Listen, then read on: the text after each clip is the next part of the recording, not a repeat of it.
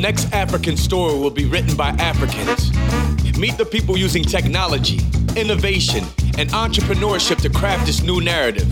This is Building the Future podcast with your host, Dotun, coming up today on Building the Future.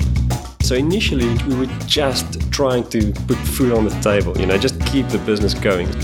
I thought we need to get funding, you know, because now if, if we could get someone to fund this product, that would be a stamp of approval saying, you know, this is worth pursuing. So we spent basically wasted a year trying to get funding. We could have already built this, you know, if we just used this effort that we put into getting money. Nobody will ever put in the same amount of passion and energy to taking your product to market than yourself.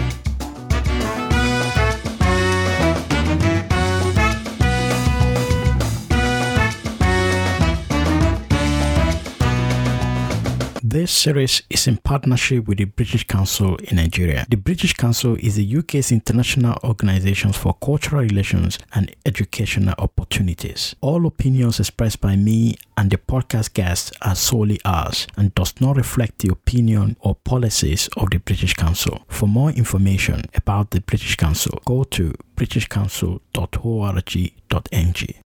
One of the things we do at Starter is growth consulting. We work with select number of growth stage startups and established companies to grow and retain their customers. We do growth. We're not a digital marketing agency. Instead, we help our clients figure out their customer acquisition and retention by focusing on three major things. We help them build a consistent narrative and community around their core offers. Second, we help them build a scalable, repeatable, and cost-effective growth growth systems and strategies. And lastly, most importantly, we help them build an in house team that we execute the strategies for them. We've worked with and still working with companies like Flutterwave, Cranium One, DIY Law, Omar Gardens, JEE Client Services, Amara Suits, and many others. We're a small team of startup entrepreneurs, investors, product designers, and growth marketers with experiences of building and scaling our own products and companies. To work with you, we'll have to determine if there's a fit and if we can significantly make a difference to your growth trajectory within a short time. If your business is currently making money, at least $10,000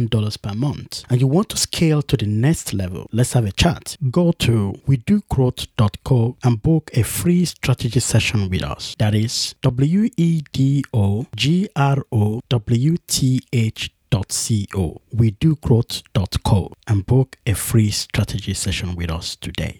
My guest today is Franz Struwig, the CEO and co-founder of iKubu, a South African tech company that was acquired by Garmin in 2015. I met Franz during a conference I attended in South Africa and recorded this episode shortly after that. Franz has a degree in computer engineering from the University of Pretoria and started his career as an embedded software developer. He founded iKubu as a business where engineers can really express themselves by building different products. One of their products was a bicycle radar tool called Backtracker, which was crowdfunded in 2014. A year after that, he sold the company to Garmin, a GPS tech company based in the US. In this conversation, we talked about how he started iKubu, raising money, the challenges, failures, and the journey to acquisition. Hello, Franz. You're welcome to the show. Thanks, Dotun. Good to be here. It's a pleasure to meet you. So, can you help me by pronouncing your surname? It sounds German uh, or Dutch, is it? Yeah, it's a bit of a combination. I think uh, Struwig. Struwig. That would be the way I pronounce it. Struwig, I guess, for English speaking people. So it's Struwig for English speaking people, but it's Struwig. Struwig. Struwig. and that's Afrikaans. Yes. Right. Um, so you're from Pretoria originally? Yes. And we are here now in Cape Town talking about you and your business. So let's start from the beginning. Um, you are a software engineer. Correct. Yeah. I studied computer engineering at uh, Pretoria University. And so that is sort of in between electronic engineering and computer science. So a bit of a combination, which I think served me very well. Why is that? Were you a geek from the beginning when you were in the university? Were you like, you wanted to just study electronics or you wanted to just study computer? I always loved technology, business, and people. So the combination of those three, and I loved playing with software, and I knew that's that's going to be the future. You know, when you start studying, you have no idea what you're going to become. So I just knew I had to be in software And um, but you know what's nice about um, learning about electronics is you get you get a lot more exposure into the whole technology stack. So I think that gave me a lot of confidence. You know, going into business, you could work with low level hardware, firmware, middleware, all the way up to your web application. So and then the most important probably is the algorithms behind that and the the math that you learn on an engineering degree. So when you finished university, you were working as a software engineer uh, at a company. Just tell me how you transitioned from that to starting your own business. Okay, so there was a, a push and a pull factor. I think working initially at a was a, a cryptography company I was working at doing hardware security modules, and it was very interesting work. But the culture was lacking, and I felt that you spend so much time at work that work needs to be a place where you can express yourself. It needs to be a place where engineers can just be themselves. So that was the push factor, and a, and a pull at that point was a friend of mine also wanting to start a business. And he had this interesting opportunity that uh, someone wanted to develop a, a micron meter. That's a little a device that measures wool thickness using interferometry of light. So you shine a bit of light through a wool sample and then it creates circular interference patterns and uh, he wanted to measure that. And so that was a great opportunity. So we started the business not knowing what we're going to do just knowing that here's one project and you know we've got the contract and i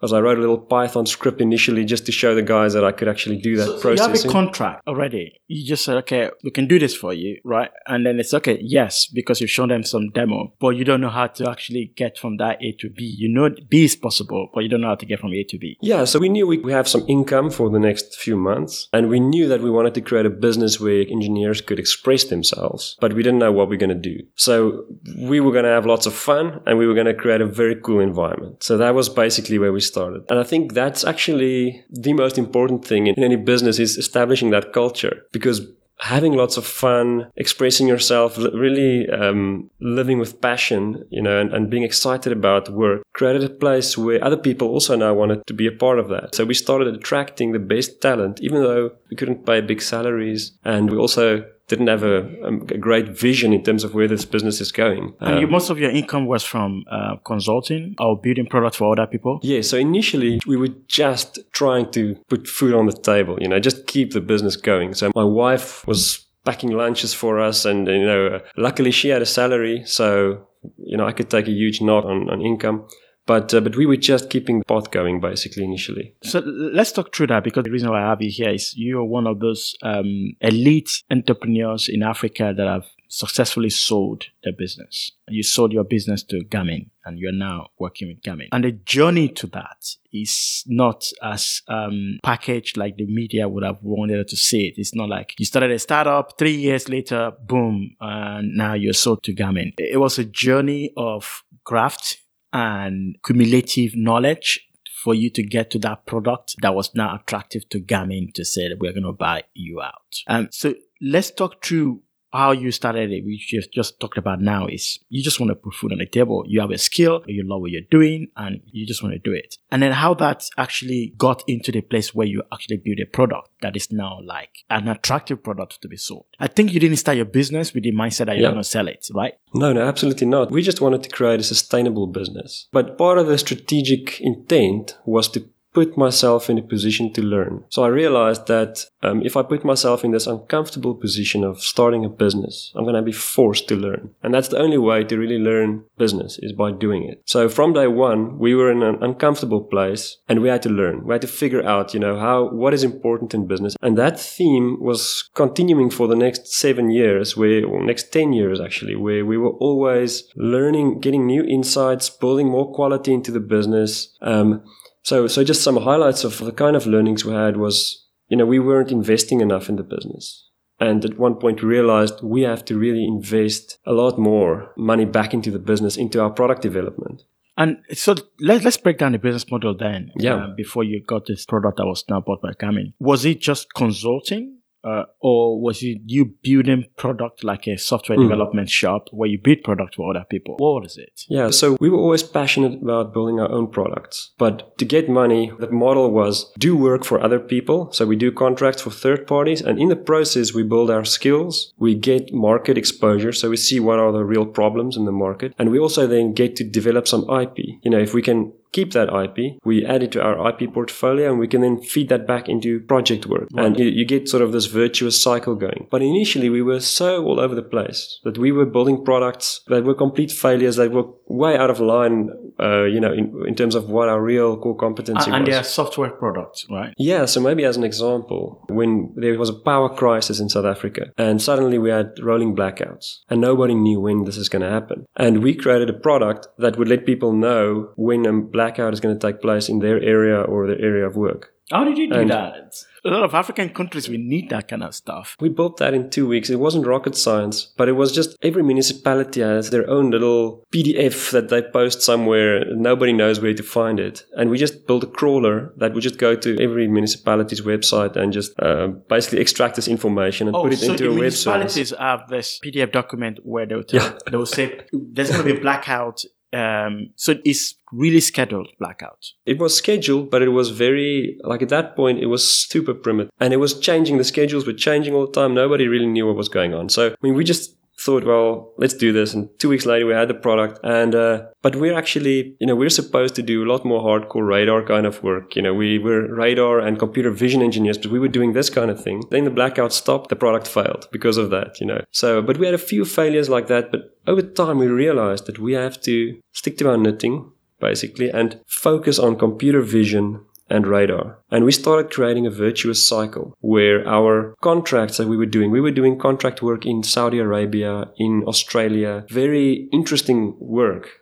Um, that was really feeding back into our IP. And we were able then to charge more for work we were doing because we now had all this IP and skills that's being built. And um, yeah, so we started really developing our own IP over time in the radar space. Yeah, creating that virtuous cycle. I think what we found was every year as a team, we would have time um, on thinking about what is our um, strategic position, what is our golden thread, you know, what's that the why. And we didn't have a business guy. We didn't have one guy that's going to like, you know, solve all the problems for us. As all the engineers were part of that management team, having to now struggle through these questions. And so we were, as a team, authentically growing every year. How um, many people do you have in your team? We were 10 engineers. And the thing is, engineers actually love business. People love applying engineering principles to business. So your brightest engineer actually has a lot to add on the business side. And um, so everybody was really enjoying that journey. And how many founders did you have there? We were two founders. And then we took on uh, uh, another shareholder a few years later who was an exceptional engineer. So yeah, t- 10 years down the line, we were three shareholders. Right. And then, so again, it was advisory, consulting and building products for other people and building your own product, developing IPs how did that then morph into you building one okay. you build one product that was successful enough for you to sell? All right so we were doing a lot of theater improv. So theater improv is you know having lots of fun at work and you sort of have these principles um, that you can exercise through playing games. So we were in that space of theater improv and then one of our team members cycled in town and he saw an elderly gentleman cycling on the wrong side of the road. And the guy stopped and said i'm really sorry you know i'm, I'm cycling on the wrong side because i'm too afraid afraid that I'm going to be hit from behind if I cycle on the right side. You know, so we were really in this mode of, of looking for interesting problems and we just realized this is something that we could solve with our radar technology. So I thought it, it was a silly idea. But, you know, we had this process that allows engineers to come up with ideas, pitch it to the team because we're all internal investors essentially. And then we, um, you know, we give you an opportunity. If you do a good pitch, you get a week build something. And so this guy built it. He built the first unit, which was, uh, very clunky and, and horrible looking. Let's deep dive into that. So, one of your engineers saw an elderly gentleman riding a bike on the other side of the road because he was afraid that it's going to be hit from behind. And he said this could be a problem that can be solved using your radar vision technology. And he now pitched it to the team, right? First thing, what are some of the questions that was asked? Because the question I'm going to ask is, how big is this problem?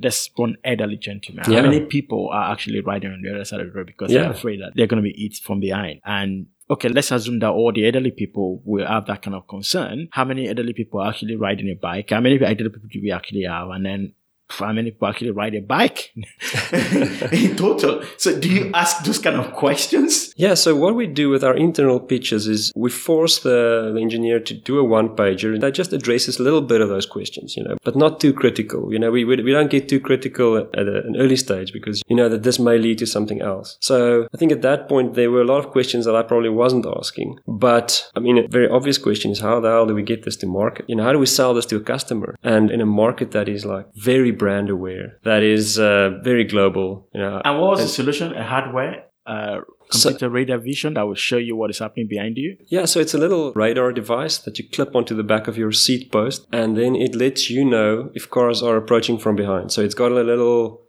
interface on your handlebar that shows you as a car approaches. So you can see there are three cars behind you and 150 meters away, 80 meters away, 40 meters, and you can see how they're approaching. And then this unit on your seat post also then communicates with the car. So it has a light that sort of flashes and changes its pattern as the car approaches. Well, that's quite good, actually. Yeah, I think it uh, well turned out to be pretty, yeah, pretty yeah. useful. I mean, you describing it now means it's the use case is beyond an elderly gentleman that is afraid that somebody's going to eat him from behind. It's basically uh, awareness for every bikers in London and the, yeah. that will probably have some some concern about car riders just uh, being unaware of them. That's quite good. So it was that a solution that was proposed initially? Because I really want to get yeah. how people ideate because um, a lot of people think mm. that you come up with your idea and it's well mm. fully formed before you actually do anything. I'm assuming mm. here, and correct me if I'm wrong, that that was not the original solution that was proposed to that problem. No, we were quite close to that mark actually, but there were a few differences. So initially, we um, the display on the handlebar was just a single LED. So for demo purposes, that made a lot of sense. You just had a wire running from your handlebar all the way to the back, and then you just have a little light that would increase the flicker frequency as a car approaches. Then we would increase the brightness based on the speed of the car, and we'd show sort of we try and use that single LED. Um, so in the final product, uh, that user interface changed quite significantly, and also we lost the wire. And but the, I think the concept was actually reasonably well formed initially. But again, this is after lots of years of going through this innovation process, and but also at that point we had. I think the biggest question here was not about the product, but it was about how do you how do you take this to market. That was your biggest yeah. concern. That was the big question. So I thought we need to get funding you know because now if, if we could get someone to fund this product that would be a stamp of approval saying you know this is worth pursuing. So we spent basically wasted a year trying to get funding. Interesting. So this is good. And I really want us to explore this further. You had the idea, very good problem that needs to be solved. You have some understanding about how big the market could be. Your biggest concern is how do you then reach that market, which is a marketing question and a distribution question, and which is also a factor of how much money you have to do that. So building a technology, building a product itself is not hard. But okay, there might be some other question around how do you build it at mass. So after you build it, yeah. make concept, how do you manufacture? So that's another question that is money. So you know, mm. say, okay, to do this, we need to raise money. And then you went out and then you, what happened? Was it wasted time? I think it was a bit of a waste, but it, at least we, I think, uh, we learned a lot in the process. So by pitching to lots of people, you know, you grow in your confidence, you get a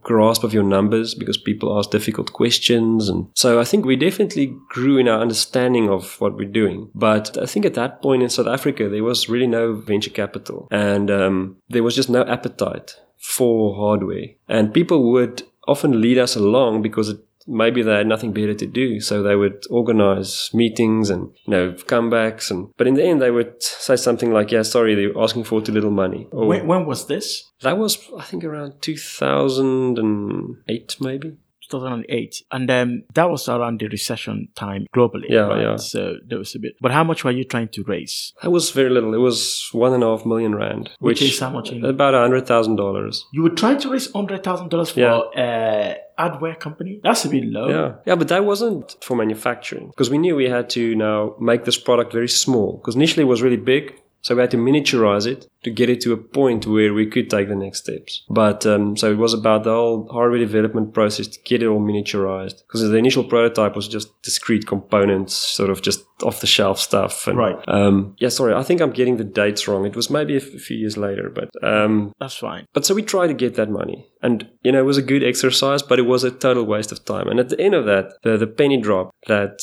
we could have already built this. You know, if we just used this effort that we put into getting money. So we took three months and just built it. And it literally, I mean, after three months, we had this miniaturized product which had 3D printed um, enclo- uh, 3D printed enclosure, which was looking really cool, and it was still not close to the final product, but it was something we, you know, we could take to bigger companies because we knew that to sell this we need to work with a big brand. The brand recognition is so huge in the cycling market and the distribution challenges are you know you need to be global. You cannot just be in south africa. So you need to have a, like a global distribution and it's and so it made a lot of sense to us. So we decided to go to japan and we met with CatEye. And these guys were very excited about the product. You know so now we had this nice miniaturized product and we could show it to them and they could put it on their bicycles and test it. So we had lots of fun there cycling in the streets of osaka and, and they said okay they're going to be our oem partner. Okay so we made a deal with them. What was that deal about? So they're a good brand in the cycling community? Yes. Oh, okay so people know them for selling good products product and they have distribution network everywhere. So your goal was just to be the product that they would be excited about and give it to them and have this partnership. With Yeah. So, so we thought, yeah, it's great. You know, they just roll it out and they just pay us like a royalty on every product sold. I mean, that just sounds like such a great idea. Um, so we gave them the designs, the digital design, but we kept the RF because we had a, like an antenna component. So the idea was that we would uh, manufacture that and we would um, combine that, uh, or they could then combine that in the factory. And, uh, but a year again went by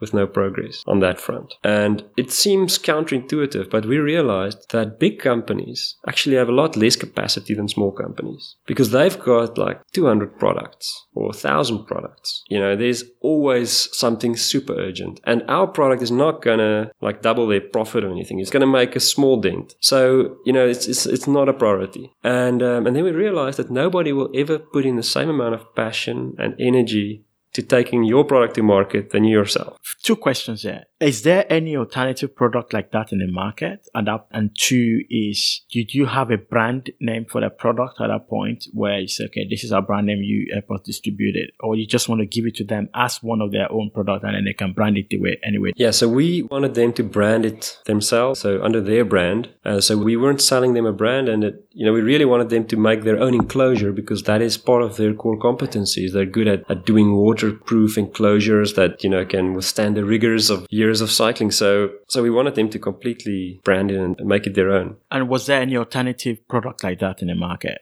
No. So initially we wanted to use the name Hindsight for our product. And then there was someone in the US that also had a hindsight, which was just basically a camera that they mount on your seat post, and then you've got a little display on your handlebars. And um, then they would have some algorithms to detect cars, and then they try and sort of show those cars. Um, so that that was maybe one, but that never really took off. The and hindsight never took off in the states. No, no, no. It was it was more of a, I think, almost an experimental thing for because there are many challenges I think with visibility and with battery life. And if you're using video, it's just a, a whole different game, and also distraction action. Yes, that video courses. Yeah. So tell me about this um, Japanese company in Osaka and what, because it would be good for a lot of people that are listening to that, maybe working on a similar partnership. Yeah. What are the key learnings there and what are the key challenges that you had yeah. with that partnership and why it didn't work mm. and why was that i don't really know for sure why it didn't work because we had a great feeling and we had a great relationship with them and they seemed very excited about it but i think with the japanese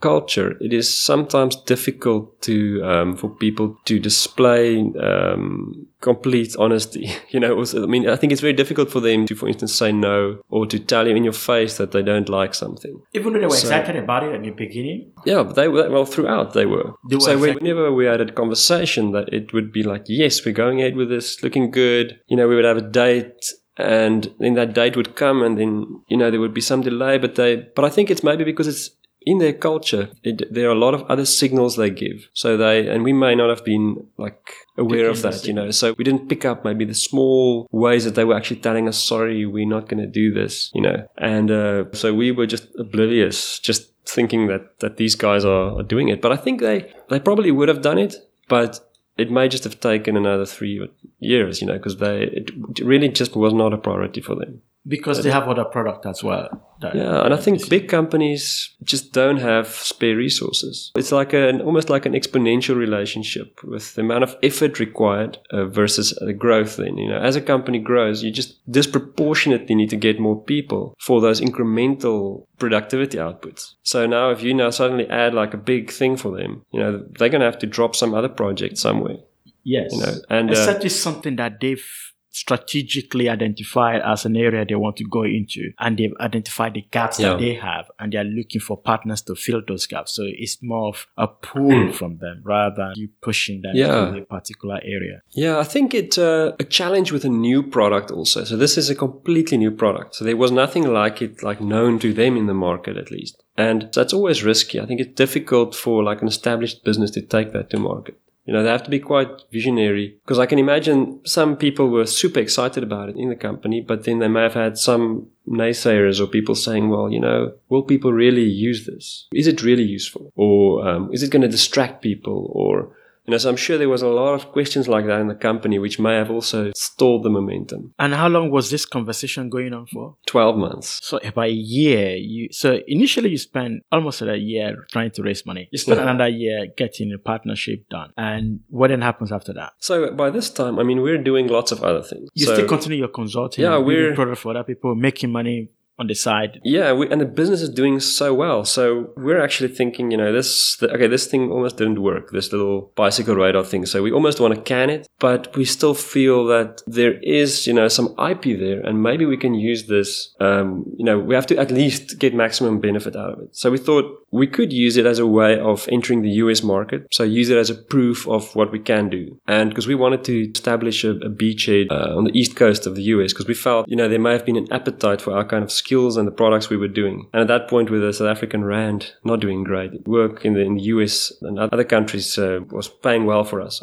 So we wanted to create that beachhead, and we thought, well, how could we get there? And um, and so we came on to crowdfunding as a possible means of elevating the profile of this product and um, to get a beachhead in the US. But in parallel, we realized that actually, you know, this could get us to the people that could help us to take this to market. So we realized that we had to do this ourselves because that was the learning from Cat. Like, we can't wait for someone else to do this for us, so we have to do it. But um, we didn't know how this would play out. So we had to set up a plan to sort of at least create an impression that we are going to do this ourselves. And um, you know we're going to distribute this we're going to uh, manufacture it. And so i think uh, to create some credibility we went to dragon innovation which is a, a crowdfunding platform focused on hardware. And why they give you credibility is they actually vet your whole plan beforehand. So they look at your BOM cost for your electronics. They look at your what are you saying your unit cost is going to be your automated test equipment you're going to develop you know the cost of that and then if, if it's all realistic then they sort of give you a dragon certified kind of thumbs up so we thought that okay that will give us a lot of clout in the, in the community in the us and we could go there and through dragon's network we could then sort of uh, connect with people um, but little did we know that crowdfunding is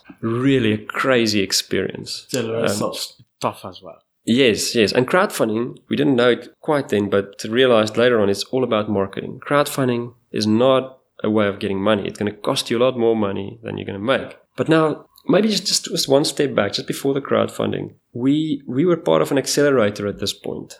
Uh, or you join an accelerator just for that product or for your consulting for the, for the whole company, yes. The- which, Um, which accelerator program takes on a consulting, a software product development consulting company? So Grindstone, which is uh, part of Knife Capital, um, at that point, I think an, another company wanted to acquire us because of our deep radar skills. And Knife was aware of that approach, uh, which we rejected because of uh, the culture clash. And um, so Knife realized that actually we are being valued highly in the tech community. And, and they could see that there, there's bound to be some payoff in future. And you are an agency, purely an agency. You don't have, apart from this product that you built that you're trying to distribute, you don't have any particular product in the market.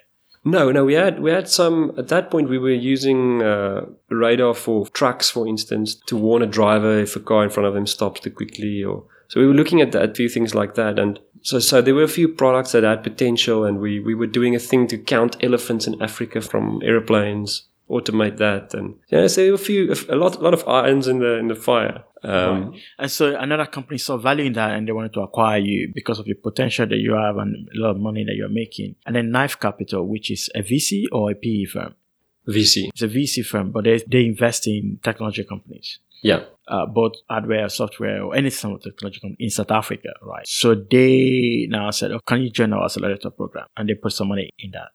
Yeah, so they didn't put any money into that, but they um, basically it's a year long program where every two or three months, we would just meet for two days. And so we didn't want to do that. I thought that was going to be such a waste of time. And they said, no, but we're going to help you to focus. You know, we know you guys are busy. We know you're trying to focus, but we're going to help you to do that. And we learned an incredible amount in that program. I think it helped us to really to think about the end game as well, thinking about an exit. I want to learn more about this accelerator program. Mm. What do you have to give? What are they getting in exchange for that kind of program that they're giving you? So I think you have a sign up fee of like 10,000 Rand. It's like $800 or something. And that's just to show that you've got skin in the game. So that you're committed. And then um, they give you lots of great speakers basically, and they spend some time with you in your office looking at getting getting your your data room ready. And uh, in return, I think for two years after the program, they get sort of a first right on, uh, you know, if someone wants to buy shares in the company, and they also get a yeah, they would get a small fee if there was a big transaction. So they would get some percentage, like 5% or something. That's quite good. Yeah. That's a good model of accelerator programs, unlike the one that is quite popular in the startup ecosystem, which is you go for three months in exchange for six to 8% equity um, in your business. Again, that's yeah. for a lot of early stage, but this is more for mature businesses that yeah. want to know how to accelerate. The idea is that they don't get any share in your business if you don't do well. So if like directly after their involvement, you do well, then they, they share in that. But, but actually their strategy is to invest in you. So they actually want to invest in you. They actually want to use that time to see which of these 10 companies should we be investing in? Um, so by the end of our program, they were actually thinking about investing in us and we were talking to them about taking it to the next level. But before that, they challenged us, saying, because I was showing them our management reports. Every month we would have these reports, these one pages, and all the engineers would look at our, you know, income and profit and all of that. And, and we had this nice, you know, everything was looking great. We were doing 40% on our, uh, you know, 40% profit margins and it was looking really good. Um, and they challenged us and said, well, listen, if you're making your targets every month, you know, then your targets are too low. And that was like, whoa, that's such a, that's so harsh, you know, because we're working really hard to achieve these targets. And then we, we sat down and thought, well, what stretch targets could we use? And we said, okay, well, let's aim to double our revenue this year. Um, and that gave us like such impetus because knowing that we have to double our revenue means we cannot continue as normal. We have to do something different. Okay. We can try and get more profitable projects. So that's where the whole US beachhead comes in. But then also we need to now sell some of these units. You know, we need to sell a thousand of these units and um, so I think that created a lot of momentum for us, really thinking big um, to get this whole crowdfunding thing going. So then, yeah, crowdfunding. So we knew that if you crowdfund, it needs to be exceptional. You cannot do a crowdfund that is sort of half baked because then you're going to crash and burn and then you, nobody's going to want to touch you again. You lose your reputation. Yes. So we knew we had to go really big and that's going to allow us to cross the Atlantic. And that's going to really put us out there. So we, we got great designers on board on the um, sort of just out of varsity, fresh designers, very ambitious, and we got them on an incentive based kind of scheme. We got them on board on the project, and we got uh, people on board to do a great movie or a video for us for this particular um, bicycle radar. Vision. Yeah, yeah. So we had like a because so I want to link it to your accelerator program and challenging you to think bigger. It's like we've got this product which is almost ready, and there is a lot of need for it in the market. Let's push it out because that will give you that more revenue that you're looking. Yeah, and um, but there are so many things you need to do. So we also needed to redesign the product because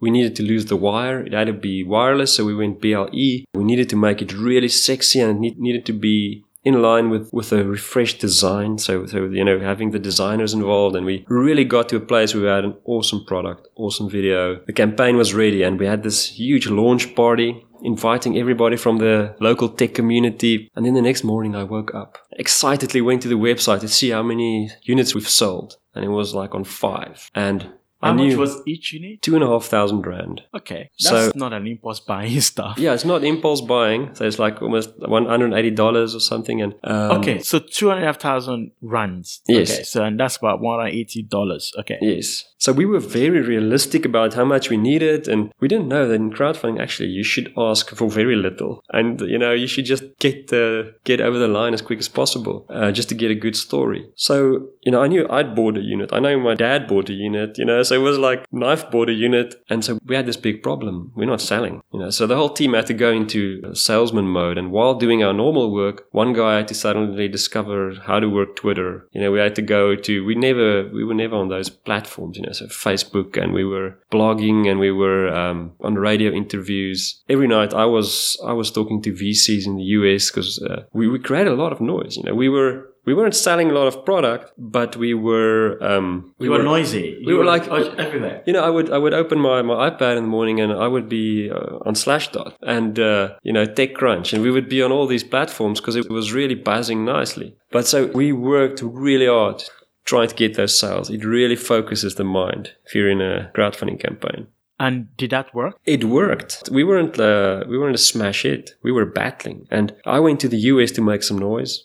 So I, I went to deepen our network with Dragon Innovation and the um, Boston area. But then uh, while I was in New York, actually, one of my crowdfunders notified me that he sees the campaign's not doing that well. You know, maybe we should talk to Rainmaker. Um, you know, he's got a blog, DC Rainmaker, which in, in the cycling world is well known. Is a blogger? Yes. But he's, he's a cycling blogger. Yeah, he sort of uh, evaluates products. Right. You know, so I mailed this guy and I said, listen, we've got this product. Can you review it? And he said, well, you're very lucky. I mean, I'm actually in France I live in Paris, but I'm in, in the States right now. So I'm in Seattle, so you can send me a unit. So I had three units. That was the sum total of how many, you know, the units we had. So it was a very dear thing to me, but I sent him a unit and uh, told him, just please don't use it in the rain. You know, this is just like a demo. We, we haven't, you know, waterproofed this or anything. And um, luckily he didn't listen to me because in Seattle it rains like 90% of the time. And so he just took this unit and just tested it and he made an awesome review. So he. Even though he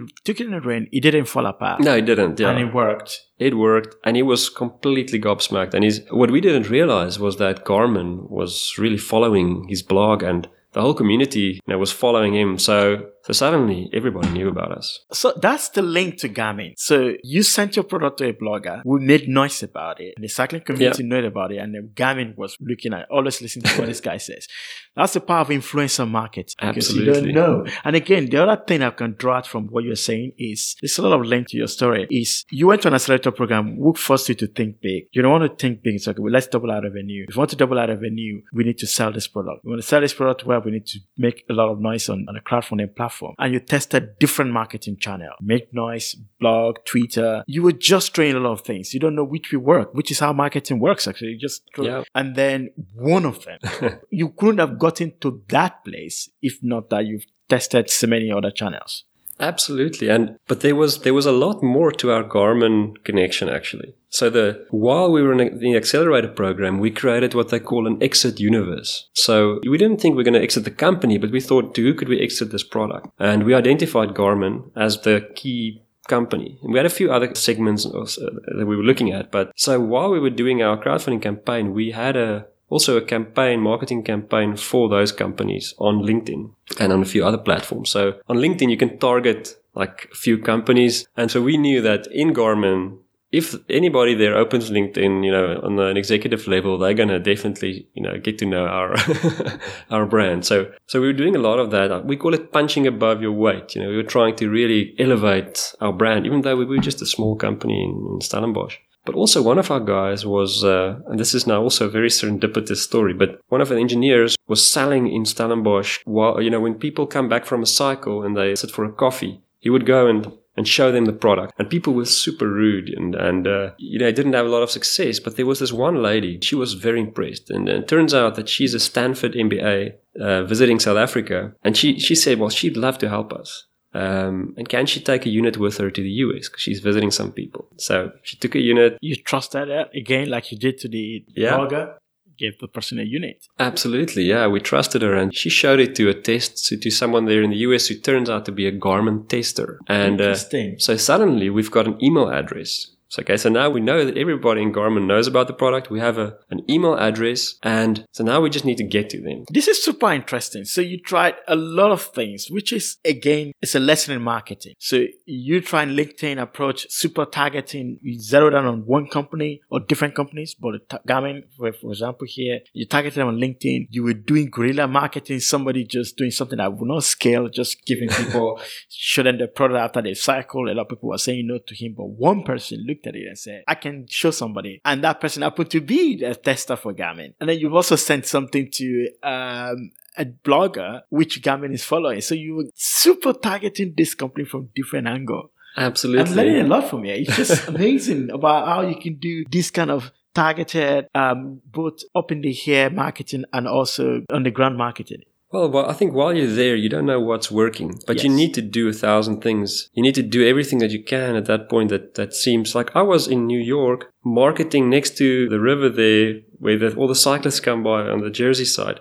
I had a big banner, backtracker. I had my product there on a bike, and I was I was showing it to people as they come past. That probably made no difference. Put a lot of effort into that, but you Yeah. don't know what's what's going to work. It's like what uh, was said in the book, Hard Thing About Hard Thing is, um, and they were asking a question about some product, and I think, um, I think it was Ben Horowitz, and he said, the solution to this is we don't have a, a silver bullet. There's no silver bullet. There are only lots of lead bullets. And of course, it's one bullet that will actually do the job, uh, if it's killing or whatever. Yeah. But it's a lot of lead bullets. And then you just keep shooting Yeah. and then you find one. But there's no silver bullet that you know, this is the standard Absolutely. bullet that will shoot everything. yeah. So, um, but still, our campaign wasn't doing well. The so, main campaign wasn't. yeah. So we were on like you are learning a lot. And Yes, you yes. getting into a lot of details that is getting you to Yes. bigger goal. But we knew we, we had to succeed. Our campaign had to succeed. Again, otherwise it serves as a bad reference for people. So we were on about 75%. And we thought, okay, we'll extend the campaign with a month. And then we can also attend one or two trade shows in that month. Because the problem is if you're not doing crowdfunding, you don't really have a good story. If you're in the middle of crowdfunding, you have a great story. It's a great way of engaging people.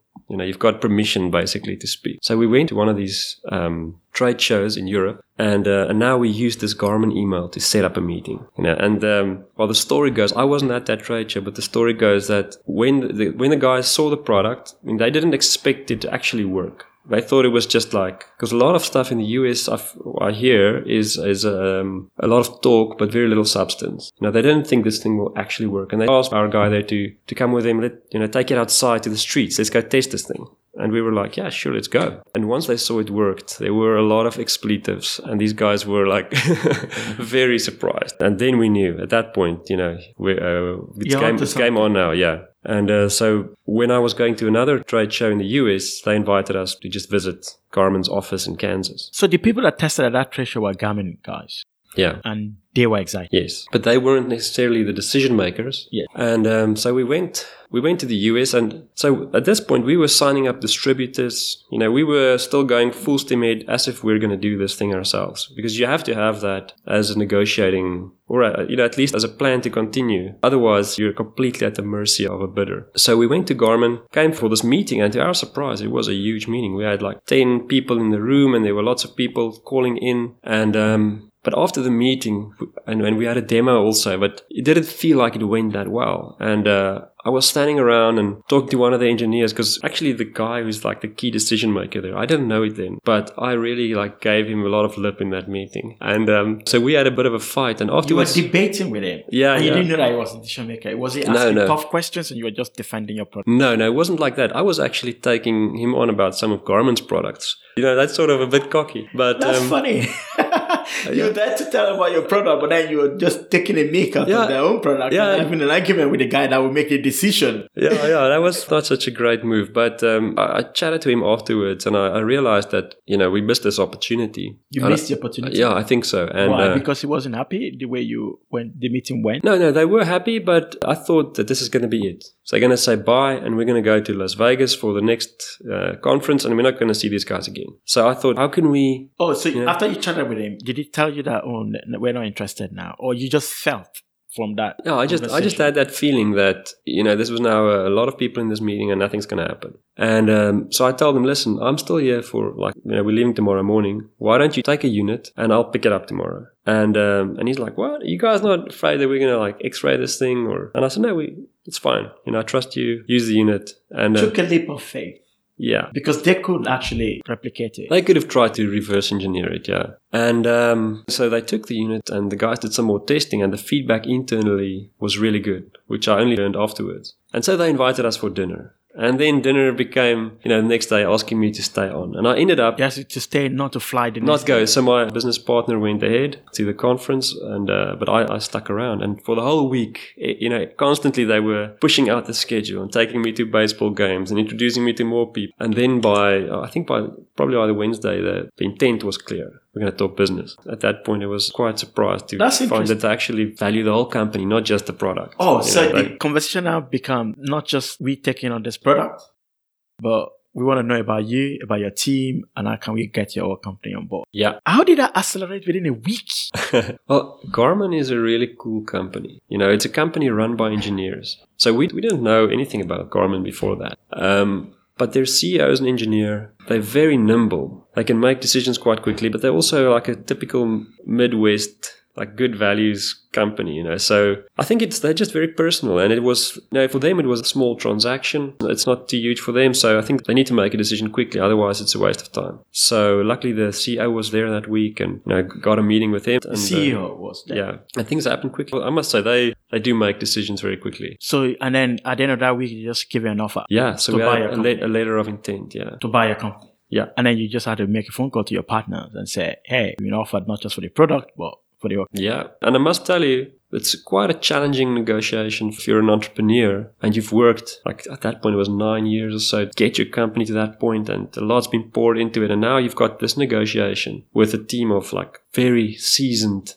negotiators and people that's been through this lot. You know, you, you know that this is like a liquidity event. Doesn't happen very often, you know. So it's quite a stressful thing. But I think we were reasonably well prepared through the grindstone accelerator to sort of deal with that. And you knew the implication of that is that you become an employee rather than a business owner. Yeah, but they were, I think they really, really valued the way our company operates. You know, they love the way that we have a flat ownership structure, that we have uh, just a, a company with lots of initiative and ownership. And um, like, uh, I think Garmin is also, they also have those small company values. They're also quite frugal. They also, you know, they're not flashy. They don't like to overpromise. And so we shared, I think, a lot of values that was evident at that point. Yes. And can you talk about what the numbers here in terms of Unfortunately, not. But what I can say is, and that's a really good reason for people to make a noise in the US, is your, like, if your valuation is that Africa is 1x, then you're going to go to the UK, it's going to be 3x.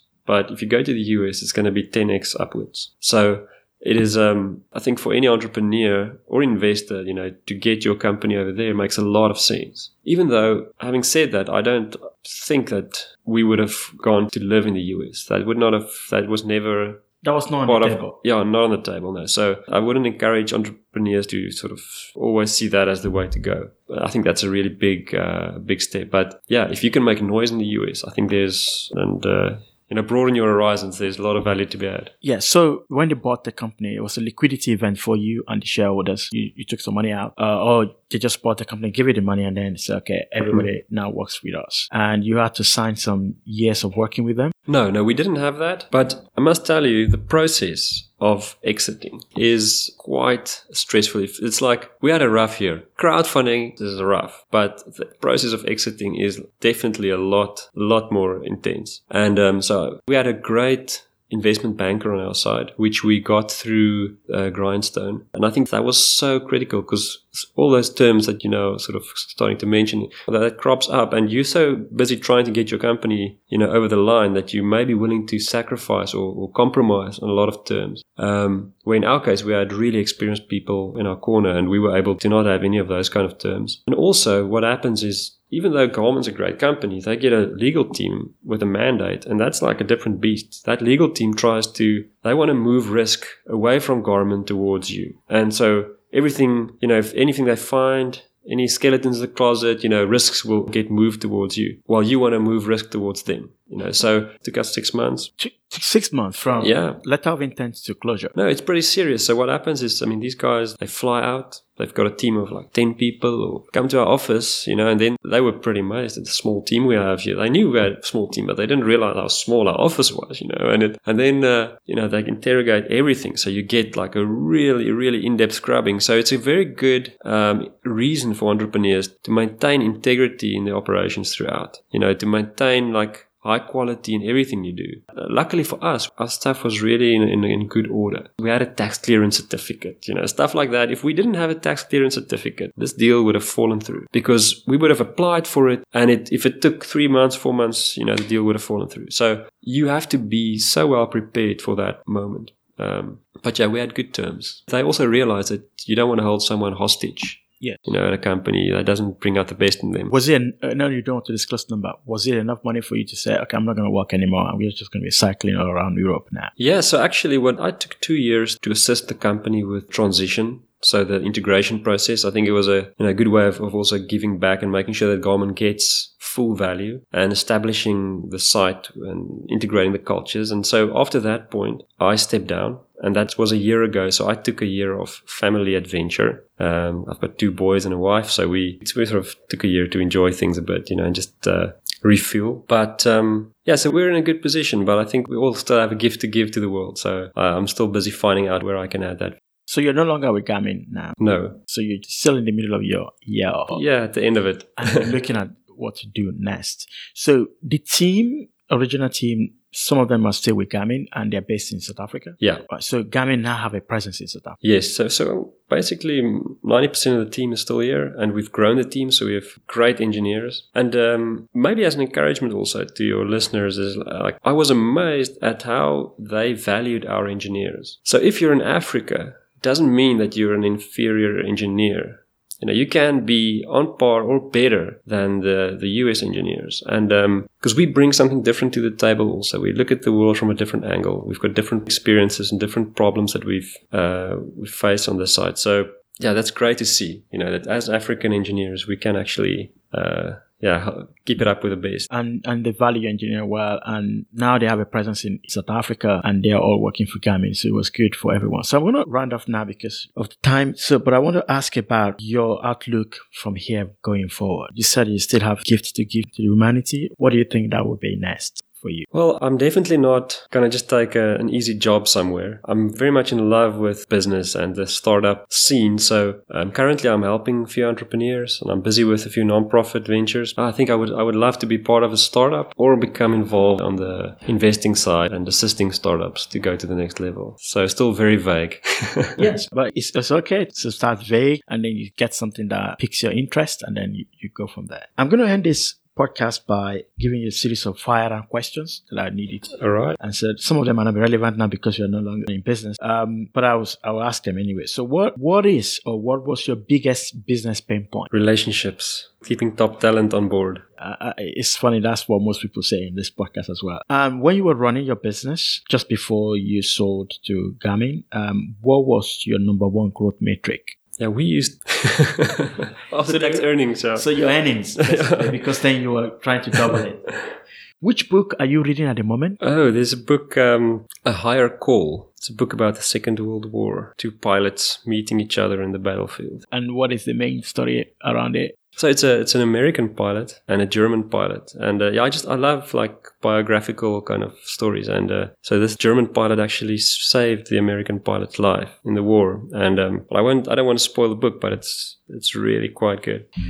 Which business is getting you excited at the moment? Um, I won't say any specific business, but I, I'm quite excited about drone technology and um, and spectrography. So yeah, you get these little nano spectrometers, and, and yeah, I think that that hasn't really had a lot of mainstream application, but but I think that kind of thing, and also combining all of these things. So you know, it's it's uh, I, it just blows my mind. Like Bitcoin, AI, drones, you know, 3D printing, throwing all these in the mix. So I'm not that focused in in that sense. But they're exciting technology that uh, makes you feel this is this is great. So it shows that you are a core engineer.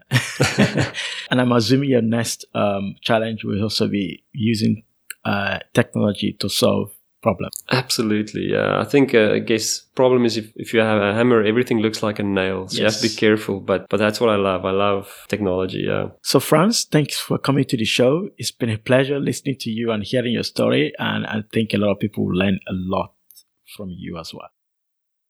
Thank you. Thanks for having me. This series is in partnership with the British Council in Nigeria. The British Council is the UK's international organization for cultural relations and educational opportunities. All opinions expressed by me and the podcast guests are solely ours and does not reflect the opinion or policies of the British Council. For more information about the British Council, go to britishcouncil.org.ng. One of the things we do at Starta is growth consulting. We work with select number of growth stage startups and established companies to grow and retain their customers. We do growth. We're not a digital marketing agency. Instead, we help our clients figure out their customer acquisition and retention by focusing on three major things. We help them build a consistent narrative and community around their core offers. Second, we help them build a scalable, repeatable, and cost-effective growth growth systems and strategies. And lastly, most importantly, we help them build an in house team that we execute the strategies for them. We've worked with and still working with companies like Flutterwave, Cranium One, DIY Law, Oma Gardens, JEE Client Services, Amara Suits, and many others. We're a small team of startup entrepreneurs, investors, product designers, and growth marketers with experiences of building and scaling our own products and companies. To work with you, we'll have to determine if there's a fit and if we can significantly make a difference to your growth trajectory within a short time. If your business is currently making money, at least 10,000 $1,000 per month and you want to scale to the next level, let's have a chat. Go to wedogrowth.co and book a free strategy session with us. That is W E D O G R O W T H Co, wedogrowth.co and book a free strategy session with us today. Do you have an offer, a product, service, or message that will be ideal for entrepreneurs, investors, or corporate executives across Africa? Building the Future podcast can help you. This podcast has been sponsored by partners who want to reach a super targeted audience of investors, entrepreneurs, and people who are in the process of starting their own business. If you or your company is interested in reaching those audience, through this podcast, we would like to chat with you. We have sponsorship slots from three episodes up to one year. Send me an email via hello at thestarta.com. That is H E L L O at T H E S T A R T A dot com. And we can take this further. You've been listening to Building the Future podcast by Dotun. These are the interviews with entrepreneurs that are playing a key part in shaping the African future, and you'll be able to hear all their stories. For more, sign up for the weekly newsletter at thestarta.com. Our revolution will be televised. Hey everyone, thanks so much for listening to this episode. I hope you enjoyed the show. Before you go, I have a favor to ask you, and it will take 30 seconds of your time or less. It will mean a lot to me. If you like this podcast, you can easily let me know by going into iTunes, Stitcher, SoundCloud, or wherever you download podcasts and subscribe. You can also go to our website, thestarta.com. That is T H E starta.com and sign up for our newsletter. It will be a huge favor to me and it's really simple and easy. If you subscribe now, it will help us a lot. Thanks.